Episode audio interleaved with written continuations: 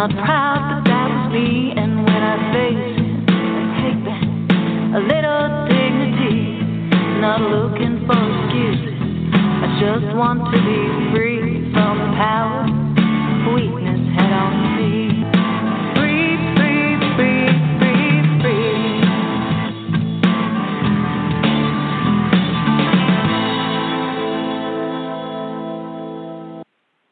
Hi there, everyone, and welcome to the Bubble Hour, where real people tell real stories of addiction and recovery. I'm your host, Jean McCarthy, recovery author and blogger over at Unpickled, where I've been chronicling life after alcohol for the past, oh, nearly nine years now. I tell my story there, and I hold space for your stories here. And we are into season eight. This is episode two. Happy New Year, everyone. And today's guest is someone who I have known virtually uh, through an online group for many years six years, maybe seven. Um, but I've never actually got to hear her voice until we connected on the phone today. So I'm really thrilled that she is here to share her story. And before I introduce you, I just want to say, you know, one benefit of being in an online group is that you get to observe the interactions of other people. And I'd have to say that when we first join, what we're really kind of interested in tends to be what are other people saying and who are the people that are kind of like me and where can I hear my story.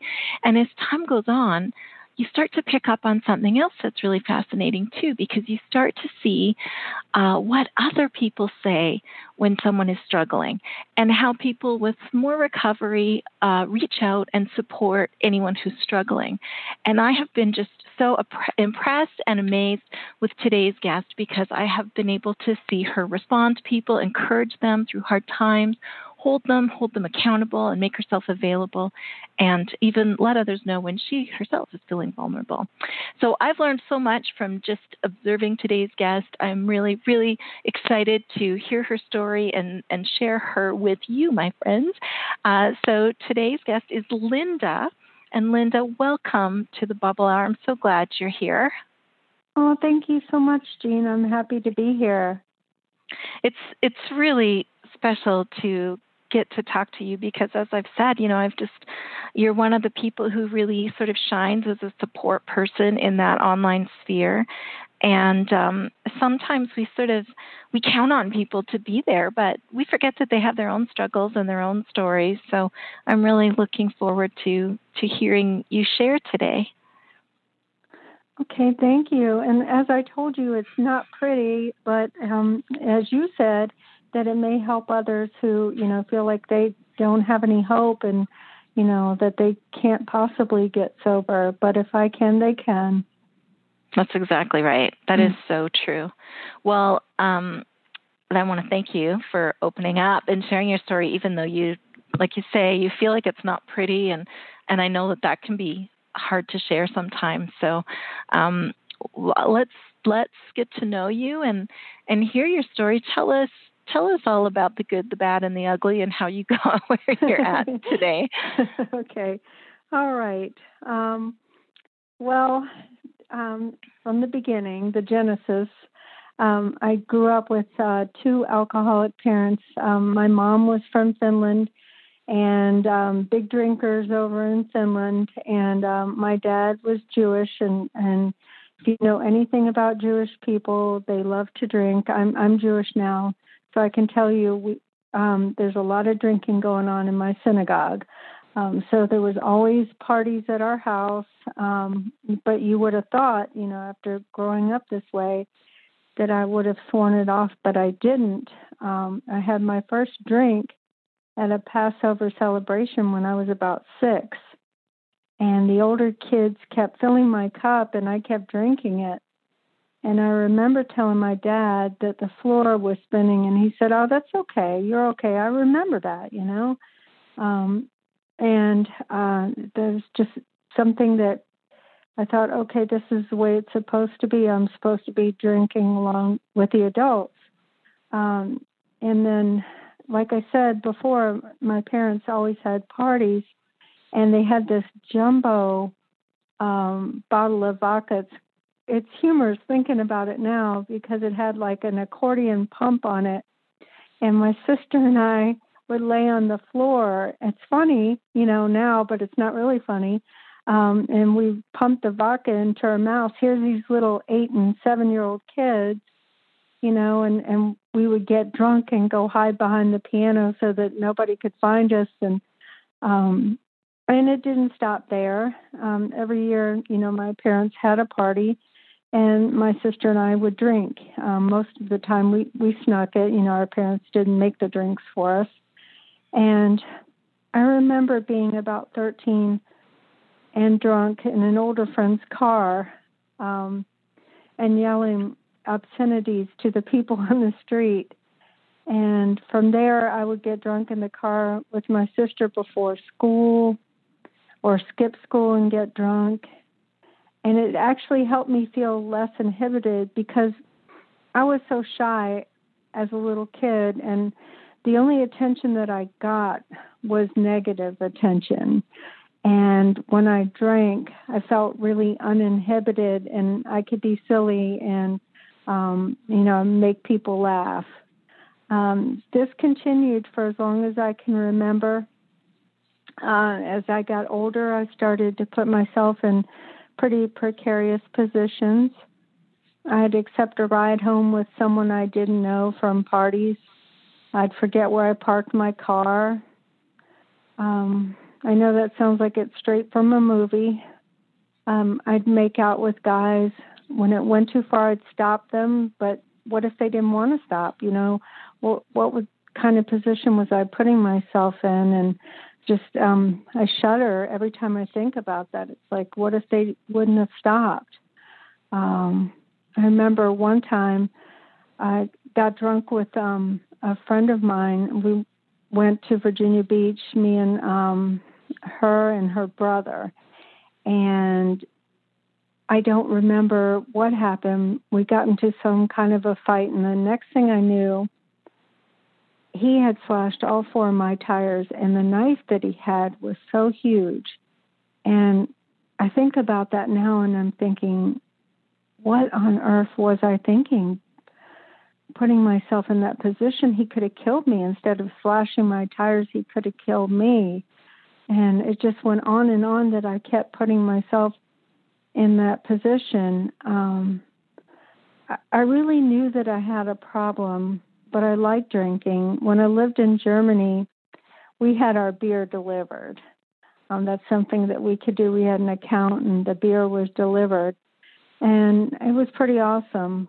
And my mom came to see me when my son was born, and she said she had never seen anyone drink that much, and I thought that was a compliment. and I was in the army, and I had to work one Sunday night, and after I finished, um, a fellow soldier said he would take me home. And I thought it would be okay, but it really wasn't. He insisted on stopping at a bar. And um, we drank some wine. Um, and then we had some more wine. And I had a husband and a little baby at home waiting for me. I don't know what I was thinking. We drank a few glasses, and then we went back to his car and we made out. And I freaked out and I jumped out of his car and I flagged down a taxi. And I got home safely and I had to make up a story, of course. So I told my husband that the guy tried to rape me. And my husband left the apartment and went directly to the Army police and they came to the apartment and had me write a statement. And after a couple of days, I came clean and turned myself in. And I remember the female cop saying, maybe you shouldn't drink anymore. And um, I didn't even think twice about that. I'm like, she doesn't know what she's talking about. And after I got out of the army, I drank even more. I drank during both of my pregnancies, actually. I was pretty out of control. And my husband at the time would tell me not to drink, but I would sneak it. He never outright said that I had a problem, but he really didn't like it when I drank. He knew how I could be. He knew I would flirt and say inappropriate things around his friends. And after we split up, my drinking got much worse, and so did my dating life. I would drink too much and, and do stupid stuff all the time. I had a counselor at the time, and she advised me to stop drinking. And I even talked to a friend about AA, but I never went. And eventually, I decided to start a new life, and I moved my son and I to Florida. My daughter went to live with her dad in Germany. And in Florida, I continued to drink almost nightly. Sometimes I really didn't have enough money for alcohol, and I wouldn't buy it. And uh, I remember once reaching for a box of wine and then thinking maybe I was drinking too much, but that didn't last long, of course. When I met my current husband, we drank all the time. He told me I drank too much, but we didn't stop. And I instigated a lot of fights with my husband while drinking, and a few times things got really physical. And the police actually had to get involved a couple of times.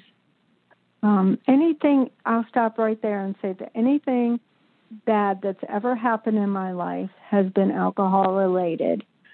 And it's not anything that anybody's ever done to me or bad luck. It's plain outright alcohol that has always been in the mix. And um, anyway, so um, again, a friend suggested AA, and this time I went. Um, I don't remember if it resonated with me or not. It was about 20 years ago. And I remember uh, stopping for a few weeks just to see if I could actually stop drinking, but then I went back to it. Um, then my second husband and I, my husband now, we got married in 2002 and he wouldn't let me drink alcohol during the week. He controlled it for me. You know, he said, "No, I don't think you should be drinking." And on the weekends, we we drink on the weekends, and he would regulate how much I drank. Um, he moderated for me. I protested a little, but went with it. Um, then we moved from Florida to Pittsburgh in 2006, and the tables started to turn. Um, my husband became the drinker and he wanted to drink more and we lived in pittsburgh so we bar hopped quite a lot and we also drank and drove a lot.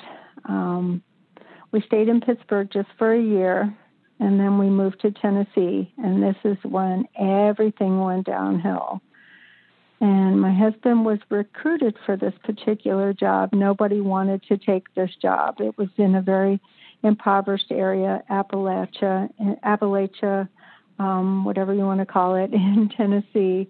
Um, the salary was great, but we were in the middle of nowhere, and we had to actually drive 40 minutes to go to um, a decent grocery store, not just a mom and pop store. And it was a dry city, so you couldn't buy alcohol in our city. You had to actually um, go into Virginia or into North Carolina to get alcohol. And um, they were closed on Sundays, of course, and they didn't sell it in the grocery store.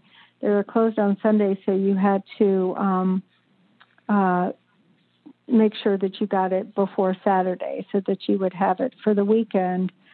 And um, my husband hated his job so much, and he was just drinking. It was um, just out of control.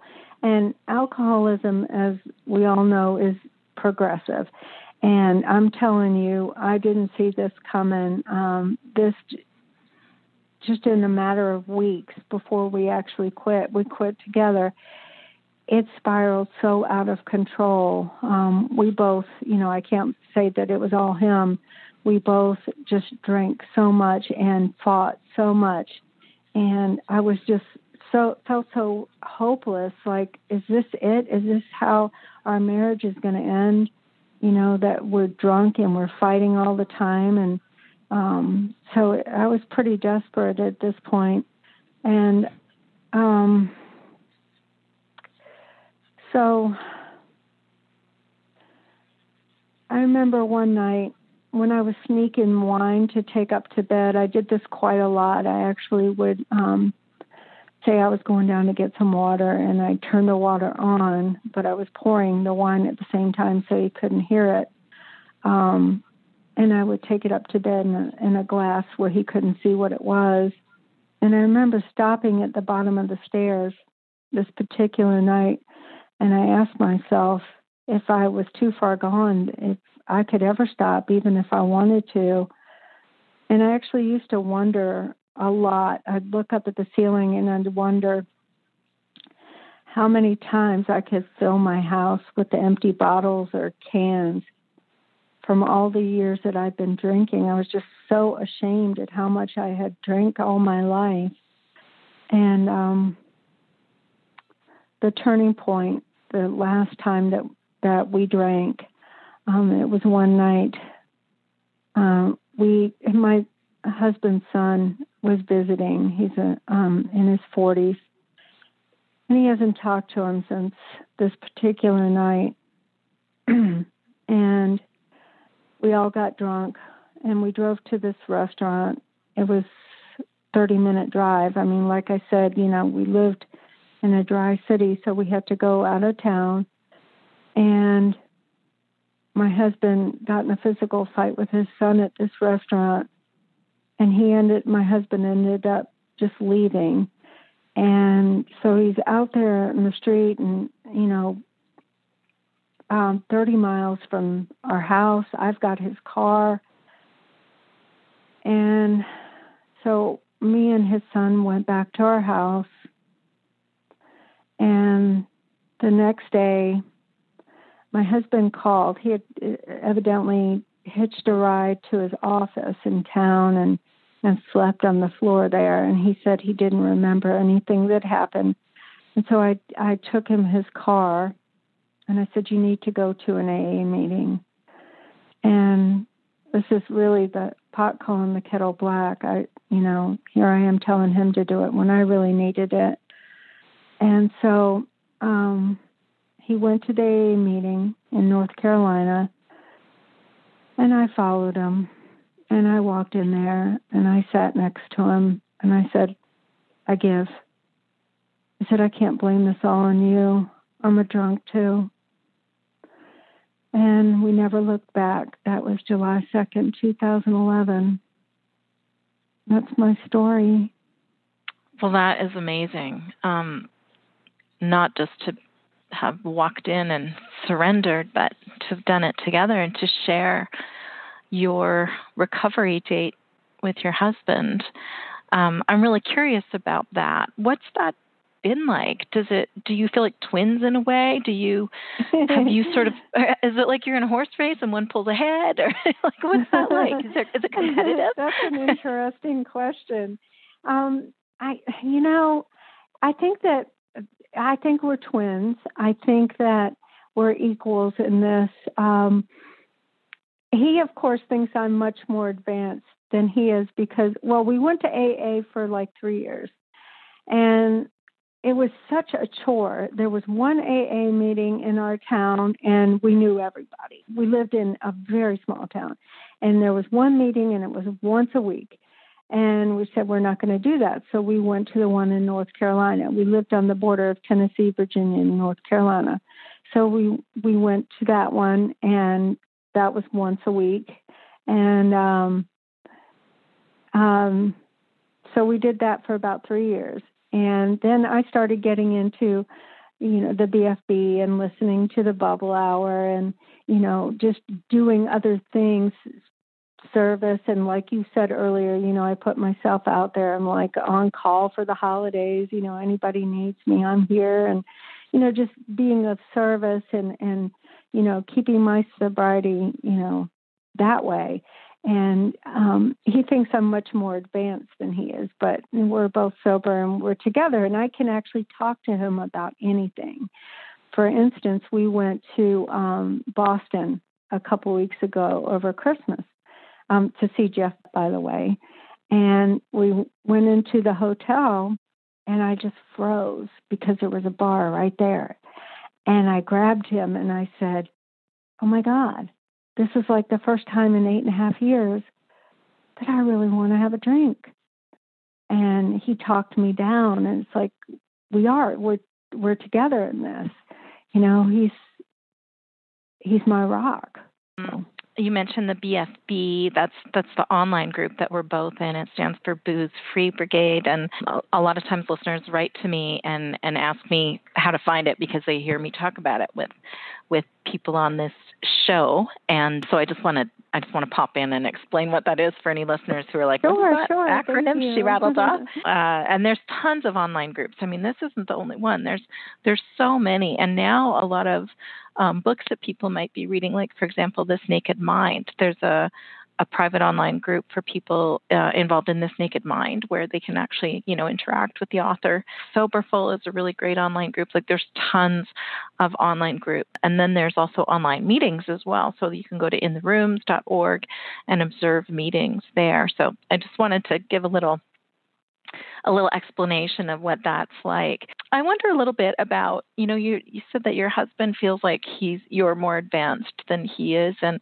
I I um, recently started going to 12 step meetings as well, but I only go to women's meetings.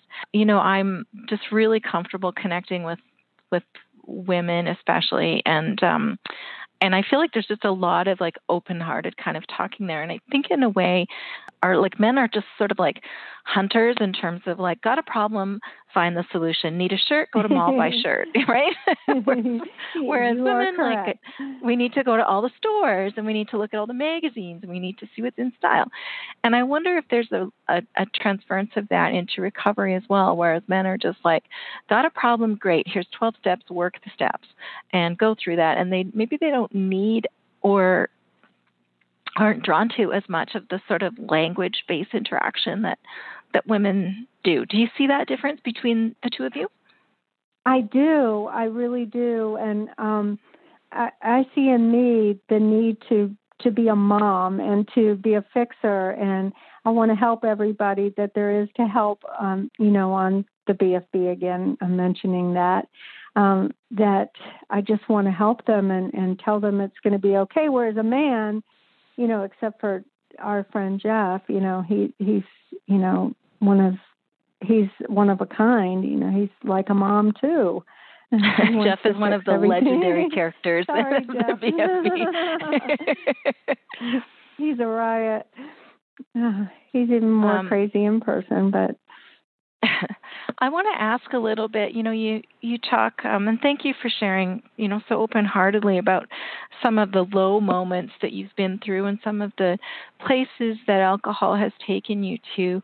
Do you feel like having gone through those things allows you to be really patient with other people and be really supportive of them when they're going through beating themselves up or feeling shame or um, coming back from a relapse, those kinds of things. Do you feel like you're, you know, what you've overcome and what you've learned?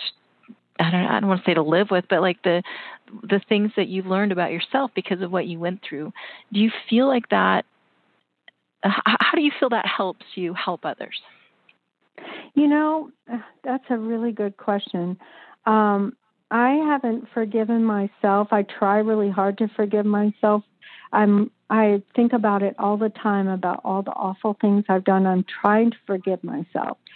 And it's funny that you would say what you just said because I'm not really good about giving people the benefit of the doubt. And I'm trying to get better at that. I mean, I'm really strong on people, you know, about what do you mean you drank? You you had 30 days. What do you mean? You know, I'm not really good at that, and I think I I need to do better. Of course, I need to do better. You know, look at what I went through. Um, of course, I need to be more patient. No, I'm, I'm. The answer to your question is no. I'm I'm not forgiving. Um, I'm pretty strong on people. I guess because I don't. Go ahead. No, no, keep going. I I guess maybe because I don't want them to make the same mistakes or have the same pain that I have. And my daughter says it best when she says, "Mom, don't rob me of my life experiences." You know, but I, I want people to to not go through that, to not have to hit their head so many times. You know, you know? I I really have to say that when I first um, got into um, just talking with other people about recovery, be it online or in person or anything, I really didn't know what to say when people struggled because my sobriety was was very shame motivated. Um, I felt really bad about where I had been. I was really embarrassed to have become addicted to alcohol, and I just was I was very motivated by shame really when I think about it. Like I was motivated by counting my days, but also because I felt there was shame attached to relapsing. And mm-hmm. I really found it a lesson in when when people would post that they had relapsed or um, that they were struggling, I didn't know how to respond because uh, I couldn't shame them. You know, we're not we're sure. not as hard on others as we are on ourselves.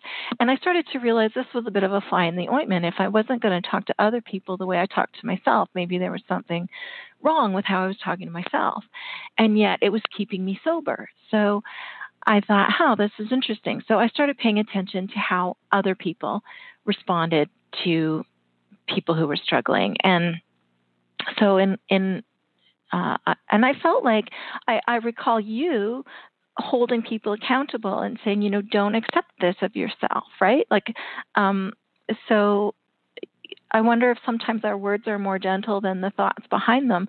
Um, and I've certainly learned to very sincerely so. tell people, like, "Hey, steady the bus." That's one of my favorite things. Like, steady the bus. Okay, you're you're wobbly. Like, hang on and like let's get through this but get back on keep going.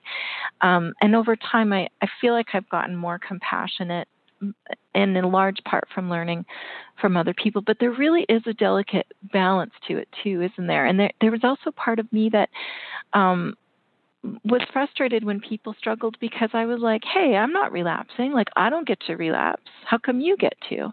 Or well, oh, and then know. after, I know, right? and then after a while, you're like, well, I don't want to relapse. Like, I can yeah, if I want to. Like, we I all just had a couple glasses of wine. Wait a minute. Wait a minute. You don't get to do that. so so oh. there's always kind of this like internal like struggle that we have even i think those of us that have really gotten quite sincerely um, invested and and honest and and like really caring about other people and wanting to help them through their relapses. But it's really not always sunshine. And um i've i've actually talked to a few other people that have like long term recovery. I mean longer than us and we're like almost nine years linda I know, isn't that great? but women that have sponsored women in the, others in the program, and have said like, okay, how do you, how do you um, help people and encourage them without like getting kind of upset about it or feeling um, conflicted? And um, one thing and I don't mean to take over your interview, but it's just such an interesting topic. So, one thing I learned was that um, you can't tie their outcome to you to yourself, whether it's like I said, how come you get to relapse and I don't, but also to feel like, well, someone who doesn't take my advice is rejecting my sobriety, right? Is invalidating right. me. And um, yes. it's just also tricky. So, um, so uh, bringing this back to marriage and and walking through sobriety with your spouse do you guys keep each other going then? Like does do you sort of just just by virtue of both being sober like you know you it just helps you stay accountable or is there um is, is does it feel too close for comfort sometimes? Um no we we hold each other accountable. Um he has his his issues um like he smoked for 50 some odd years and um he quit a few years ago and he says boy you know sometimes he'll say i really would like to have a cigarette and i said yeah and i'd like to have a glass of wine. You want to do it? No. And you know we kind of we know it's never going to happen because we we've got each other which I, I you know i think it's just really great. And i take it for granted that I have him and that he's sober because there's so many people out there as we speak that are struggling because they don't have that support and they have a spouse who drinks. but we just keep each other going, you know. Even yeah, if it's just silly really little things like that, you know, saying, "Okay, let's do this. I'll I'll do this. You do that." No, sorry, ain't gonna happen.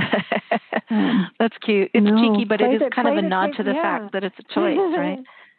play the tape forward. You know, play the tape forward. All we look at our um our apps that show how long we've been sober and how much money we've saved, and and it's like, do you really want that to go backwards? You know, no, Mm-hmm. no. It's just it's just great. You mentioned that you've moved a lot, and um, I don't know. Have you moved since you've gotten sober? Have you relocated? Kind of, sort of. Um, we lived in Tennessee from 2007 to 2015, but we had our place here in Florida. I have a disabled son, long story short. I have a disabled son. He's severely disabled in a group home and um, here in Florida. And uh, so anytime that you try to get a hotel room in Gainesville, it it's almost not going to happen. And so we bought a condo when things were pretty cheap. And so we've had this condo since 2008. So we moved in here, but we we are moving again next week. but we um my husband retired in 2015 and we moved in here permanently. So yes, we have moved. So here's here's why I ask is because I wanted to ask you what impact relocating had in active addiction, if it accelerated addiction. It sounds like oh, it did. Yeah. And then I want Oh, to yes, ask about what it's like in recovery. Um, is it a challenge in recovery to sort of have to reestablish, or is it? Do you feel like wherever you go, you've got a, a home in the rooms if you if you need it or if you want it? Like what? How does that compare moving around when you're in addiction versus in recovery? Well, um, yes, it it made a huge difference when we um, when we moved. Um, well, yeah, when we we uh, were still drinking and then moving, um, it it accelerated because things got harder um, for my husband. You know, the more money you make, the harder the job is. Um, because they want to pay you for a good job. So his job was harder and and life was very hard until he retired and then he wasn't stressed out and things got a little easier for us and when we moved here permanently in 2015 it was more of a relaxed move um, we were already kind of established the place was already furnished and everything um, so it was a relaxed move and, and you know we knew that we weren't going to finish unpacking and and then have a drink um, Gainesville, where we live, has um, tons of meetings. Um, you can always find a meeting here, so um, that's always an option if we need it. It Did I seems to me like question? You did, yeah. Um, Florida and California seem to be two places that have a ton of recovery support. always, um, always. Yeah. Um, I want to ask you as well about um, the military um, and the sort of drinking culture. Is there a recovery culture hidden in there somewhere too? In the military, Mm-hmm. I don't know. Um, I've been out for thirty something years. Um, I don't know. I'm sure that there is somewhere, but it it wasn't anything that I you know was looking into. I was young and and um, I, it was my right, darn it, to drink. um, Um, I guess that comes back to moving around a lot, though, too, right? And having a lot of change in your life, and um, that.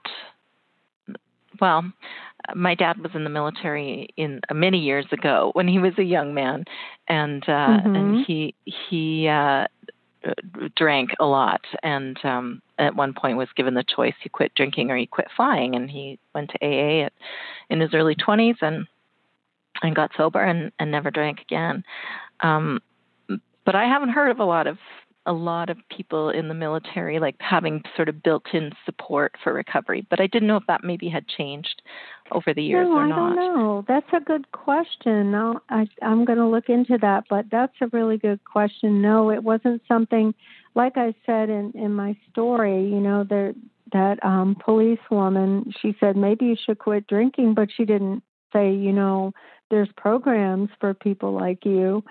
She didn't, you know, offer anything up. So I don't know. I'm sure, you know, sober's the the, the new cool. So there's got to be something out there, you know, in every walk true? of life. It, so it's true. true, isn't it? Um, I also wanted to ask you about um, you mentioned that you are Jewish, and Mm-hmm. I had another guest um, last year who mentioned just briefly that she struggled at times with the 12 step program um, as a Jewish woman because even though um, there's a lot of sort of room and um, uh, even though the 12 steps like say that you can sort of insert your own religion here like you need you need to have a spiritual experience but insert your own religion here it really is it really is based on Christianity in terms of the concept of having like that sort of personal connection with your higher power whereas Judaism is sort of more is less so about having that personal relationship Am I correct in that? I think that's how I understood the struggle that you she are had. correct. Um, um, you are correct. I did not convert until this past May. Um, I was born, you know, half Jewish. Um, when my father passed away in 2017, I made it my mission to um, work on conversion because I wanted to be closer to him. And we, you know, had a um, estranged relationship, so I wanted to do that. So I was a Christian when I was in AA. So it was, you know, it's kind of like, you know, that's what I did. it was a fit for you then. So yes, it was. Without you, you're not using 12 step meetings at all anymore in your recovery? No, no, but it's not, it's just not to say that I won't go to one. I offer it to people, you know, I say, if you want to go to a meeting, I'll go with you. Um, I just, I felt like there were some things that I didn't agree with um, you know, I just felt like I didn't. Well, maybe I didn't have any control over my. You know, I, it had become unmanageable, but I didn't agree with it. You know, when I was in in the rooms. Um, you know, have you functioning. have you found any other sort of programs or thoughts or we always talk about patchwork recovery on this show and that you can change the patches you know it's just i feel like it's important to always sort of have some things going on or some some support system so what do your what does sure. your recovery support system look like today well uh, besides having my wonderful twin my husband um i have um countless um, support groups on on the internet. You know, I've got the BFB that we've been talking about, and and she recovers. Um, and I'm actually um, entertaining the idea of becoming a She Recovers coach. Um, so I, you know, I'm involved with that as well. Um, not much else besides that, but I'm open ha- to anything. Do you have any favorite books or resources that you always recommend to people if they ask you about recovery? Um, well, I the books that I read were not anything um, that are self-help books. I read a couple of novels um, regarding alcohol. Um, I have listened to to the Bubble Hour, and I hear the books that you guys have talked about, and I make mental notes that I do need to read those books, like This Open Mind, um, and Alcohol a Love Story.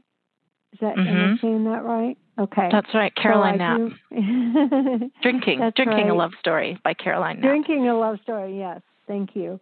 Um, but there there are some good books out there. If people aren't looking for self help books, there's some books that um, that are very helpful.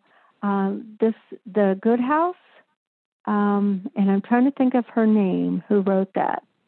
Let me Um, Google it. It's Anne. Yeah, I was going to say I could Google it. I've got my iPad here. Um, are you googling it? Anne I'm googling something. a good house. Oh, there's a few The different ones. House. The Good House. Oh, the good house. I'm I I looked up the wrong one. So now I'm getting a Canadian author. And you know, I'm Canadian, so I love to promote Canadian authors, but it. The one we're it. talking about is by Anne Leary, The Good House, a novel That's by right. Anne Leary. Leary's wife. And um, what? that one Denis, is, is it Denis Leary's wife? Seriously? Yes, absolutely. I did not know that.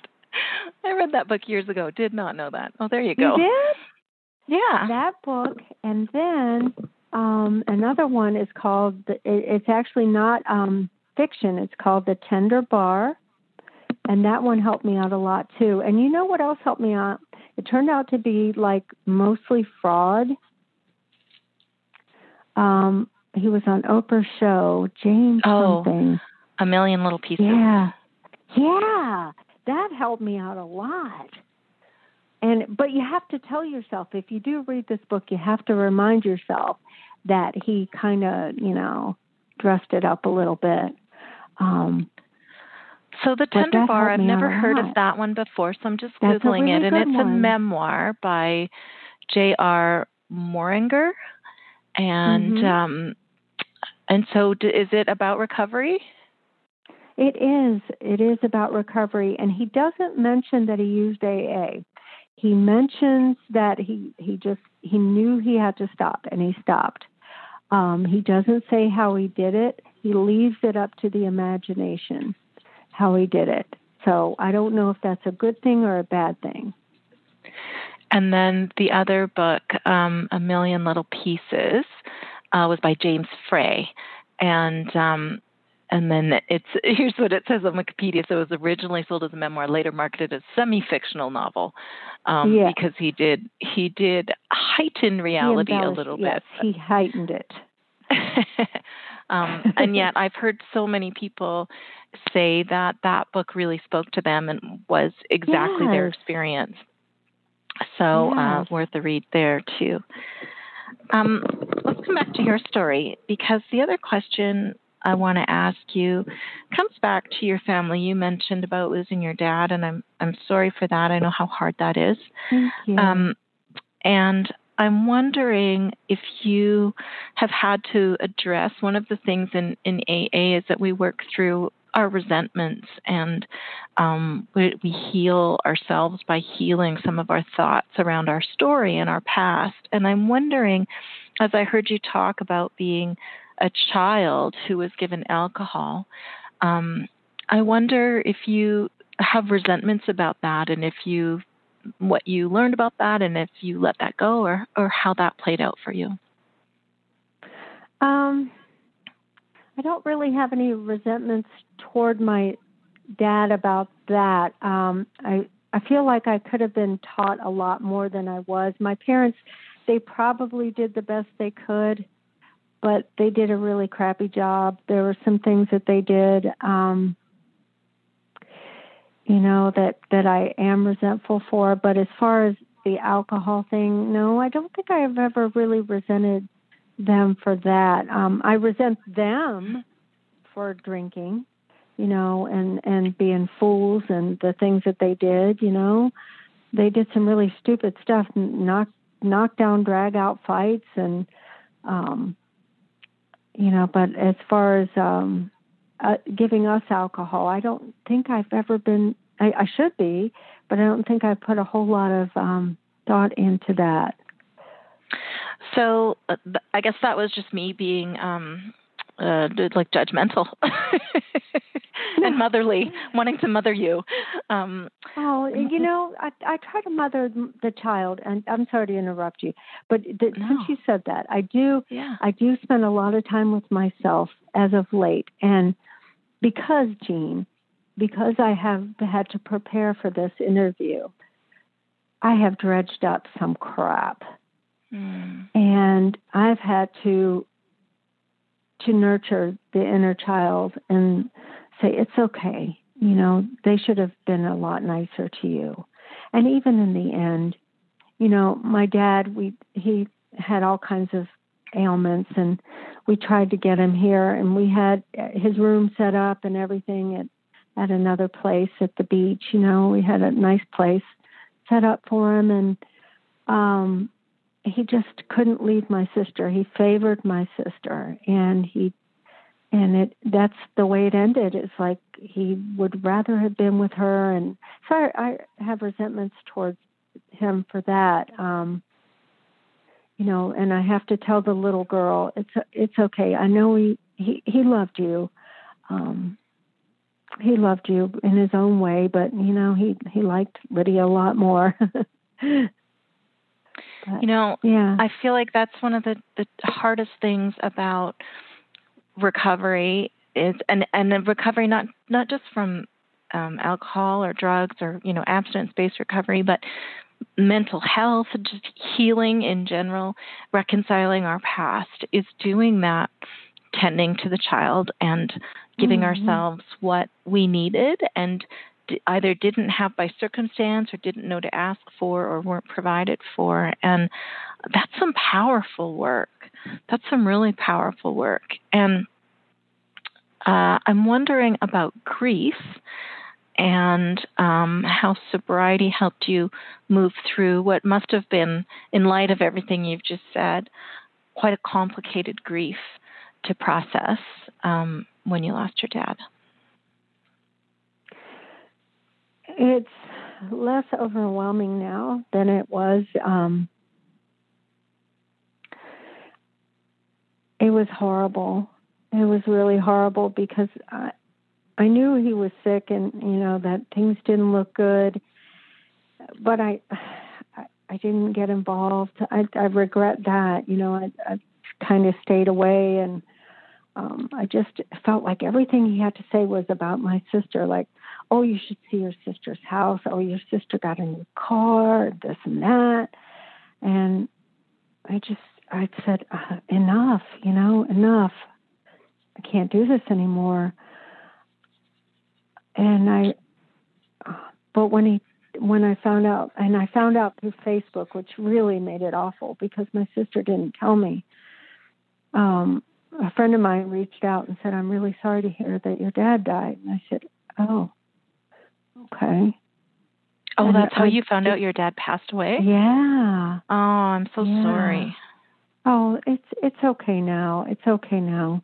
Um but I feel like I'm honoring him now by, you know, I converted and I I go to synagogue and I'm I'm doing the next right thing and I'm trying, you know, to be a good daughter that he would be proud of. And um my husband says, You don't need to do that.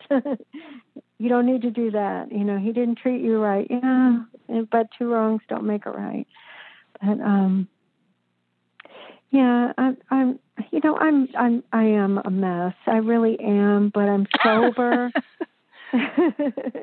I'm sober and I'm I'm trying so hard. I really am and I I want to help anybody who wants to to be sober. And it you know, it's not always going to be great and soft and you know it it's work. It you is. know, it it surprises me to hear you say that that I really am a mess. and yet, um, I don't know about you, but when I was drinking, that's something I would have never said. Like I drank to hide the mess, or drank to relieve the pressure of of like refusing to acknowledge that there was anything messy about my life. I wanted my life to be perfect, and I wanted gold stars and accolades. And is there something freeing in able in being able to just say about yourself, like oh yeah, I'm imperfect and this is yeah, messy and it yeah. is. and if you want to hang out with me hey come on but you know other than that you know i'm there's nothing perfect about me nothing perfect at all i have one child who is severely mentally retarded and the other child is you know trying to to to beat her own demons and um and you know that's our life so before I let you go, I, I want to come back to shame. I want to I want to circle back. I mean, we're talking about the messiness of it, and that you've been in recovery for a long time now. I'm going to give you that badge, long term recovery. We get to wear that badge. And Thank um, you. yeah. and uh, um, and I I want to point out because for listeners that are in early in the early stages or even in the contemplation stage you know 2 weeks sounds like forever a day 2 mm. days was forever for me when i first started so the idea of someone mm-hmm. being sober for years multiple years was seemed so out of reach and and yet the time really flies by and there's always something to work on and um, mm-hmm. um uh, and you mentioned that shame. You still like you're still working on that. Let's talk a little bit about on uh, of what you feel like. Someone wished me once a slow and enlightened recovery, and it just gave me permission to just take my time and just keep working on things and really never be done. So, what are some things that you're kind of in the middle of working on right now, and what are some things you look forward to getting to that aren't even, you know, uh, that you're not even able to kind of think about right now? Well, um, there are a few things that come to mind. Um, I remember my father saying to me, you know, years before he passed, that I was an easier child than my sister. He said, You never gave me any grief. And I just looked at him and I said, Dad, you had to pick me up so many times from where I was drinking because either my car wouldn't start or I had my tires slashed. What are you thinking, Dad? I was horrible and um and I think about that a lot. I think, oh my gosh, I was just so awful to my parents. I put them through so much. And I'm trying to work on forgiving myself because it's not going it's not going to do any good to think about all the bad things that I've done. Um, there are people who wouldn't accept my apologies, you know, and and you're not supposed to force them into it. and um was that a, a step work I, thing, like to make yeah, amends to people? Yeah, mm-hmm. yeah. There there were there were people who said, "Nope, sorry, ain't gonna happen," and you, you know you have to ex- you have to expect that. Um, to the people who are going to work the steps, you have to expect that people are going to tell you, "I don't want to hear from you," and um, you have to move on you just have to you have to try to forgive yourself and and move on and go to the next one. But at least you're making the effort to say you're sorry. Um i'm just i'm really trying hard to be a better person and to be more authentic. Mm-hmm. and my word of the year is discriminating. So i am trying to be more discriminating and not trying to trying to win friendships with everyone. It's just not going to happen anymore. I just need to to stop trying to get everybody to like me. So, is that what that word means to you then? Is to really well, tell me tell me that's a loaded word. Tell me what that means to you. Discriminating beyond what you've just said. To, yeah. To pick, how, how do you how do you do things. that? Mm-hmm. Well, to not to just to you know when someone wants to to be my friend and you know do things with me which doesn't really happen a whole lot. We're kind of like a different society now you know we're all online. Um i just want to be able to decide who i want to be friends with and um and you know make better choices. Ah yeah so maybe that's not the right choice of word but maybe sounds too harsh it sounds harsh, but I I know what you mean by it. I wonder if discerning might be closer to yeah, the word maybe you mean. So. maybe so. the writer in me wants to yeah. find the exact right word for you that helps you through that. Yes. You know, a friend of mine, um, Kelly Back, you probably remember her from from the online groups, and I say her full name because she's a coach and she's been on this show a number of times. But I think one thing she said on the episode that she was on is that um, she said the way that she used to find friends was if if you like me, then I like you. and she says, which which I totally relate to. And uh, and she said, you know, that's really not a great way to make friends because you just no. It's like anyone you, you become a shapeshifter, right? And as we get more right. authentic in ourselves, um, and you're and you're not willing to shapeshift to please the people around you, then yeah, you really do need to learn to choose to allow good people in your life. That's right. Good hmm. people, mm. good positive people. Yeah. Yeah. Well, um, as I promised you, the hour is flying by. It's gone. Before you go, I wonder um, if you just would offer a few words of encouragement. It's it's only January sixth as we're talking, and I know I'm seeing um, on my blog for sure. There's tons of people commenting that they're only on you know they're on day six or day five because they started on january 1 so knowing at this time of year that there's lots of people that are just starting out or maybe you're struggling what what words of encouragement do you offer to oh, anyone in that position? Keep keep going. Reach out. Um, you know do better than i did read the the books that Jean mentioned, and and maybe read the books that I read too. But in go to meetings if that's what you think might help you. I I totally recommend going to meetings um, in the beginning if if you need that support. I really do. Um, if that's something that you feel like you want to do, but please reach out and definitely reach out before you pick up that drink. Um, you are so worth it, and your family's worth it and you can be the best self that you want to be this year and and the years to come and it does get better. It does and and if you feel like it's too much like you can't quit on your own then please seek medical help. Don't hurt yourself. And um, mm. i'm rooting for all of you that's lovely Thank you so much, Linda. Thank you for being here. Oh, thank you. And listeners, we're glad you're here. Thank you for standing by this show all these years. Uh, I am honored that um, stories like Linda's are a, a, useful tool in your toolbox, and that um, the Bubble Hour is is part of, of helping people not only as listeners but also in sharing their stories, just like Linda did today.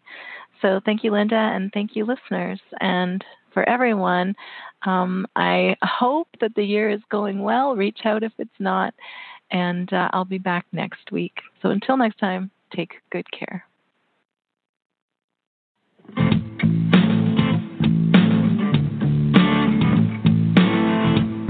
I own it, I did that, not proud, but that was me. And when I face it, I take back a little not looking for excuses I just want to be free from power, weakness head on me. In a dark corner is where shame likes to hide. Oh, you think you're strong just cause you keep it on the side. It just stays and waits there rob you of your pride. Turn the light on. not shine. When you see own, I take back, not proud that that was me. And when I face it, I take back a little dignity. I'm not looking for excuses. I just want to be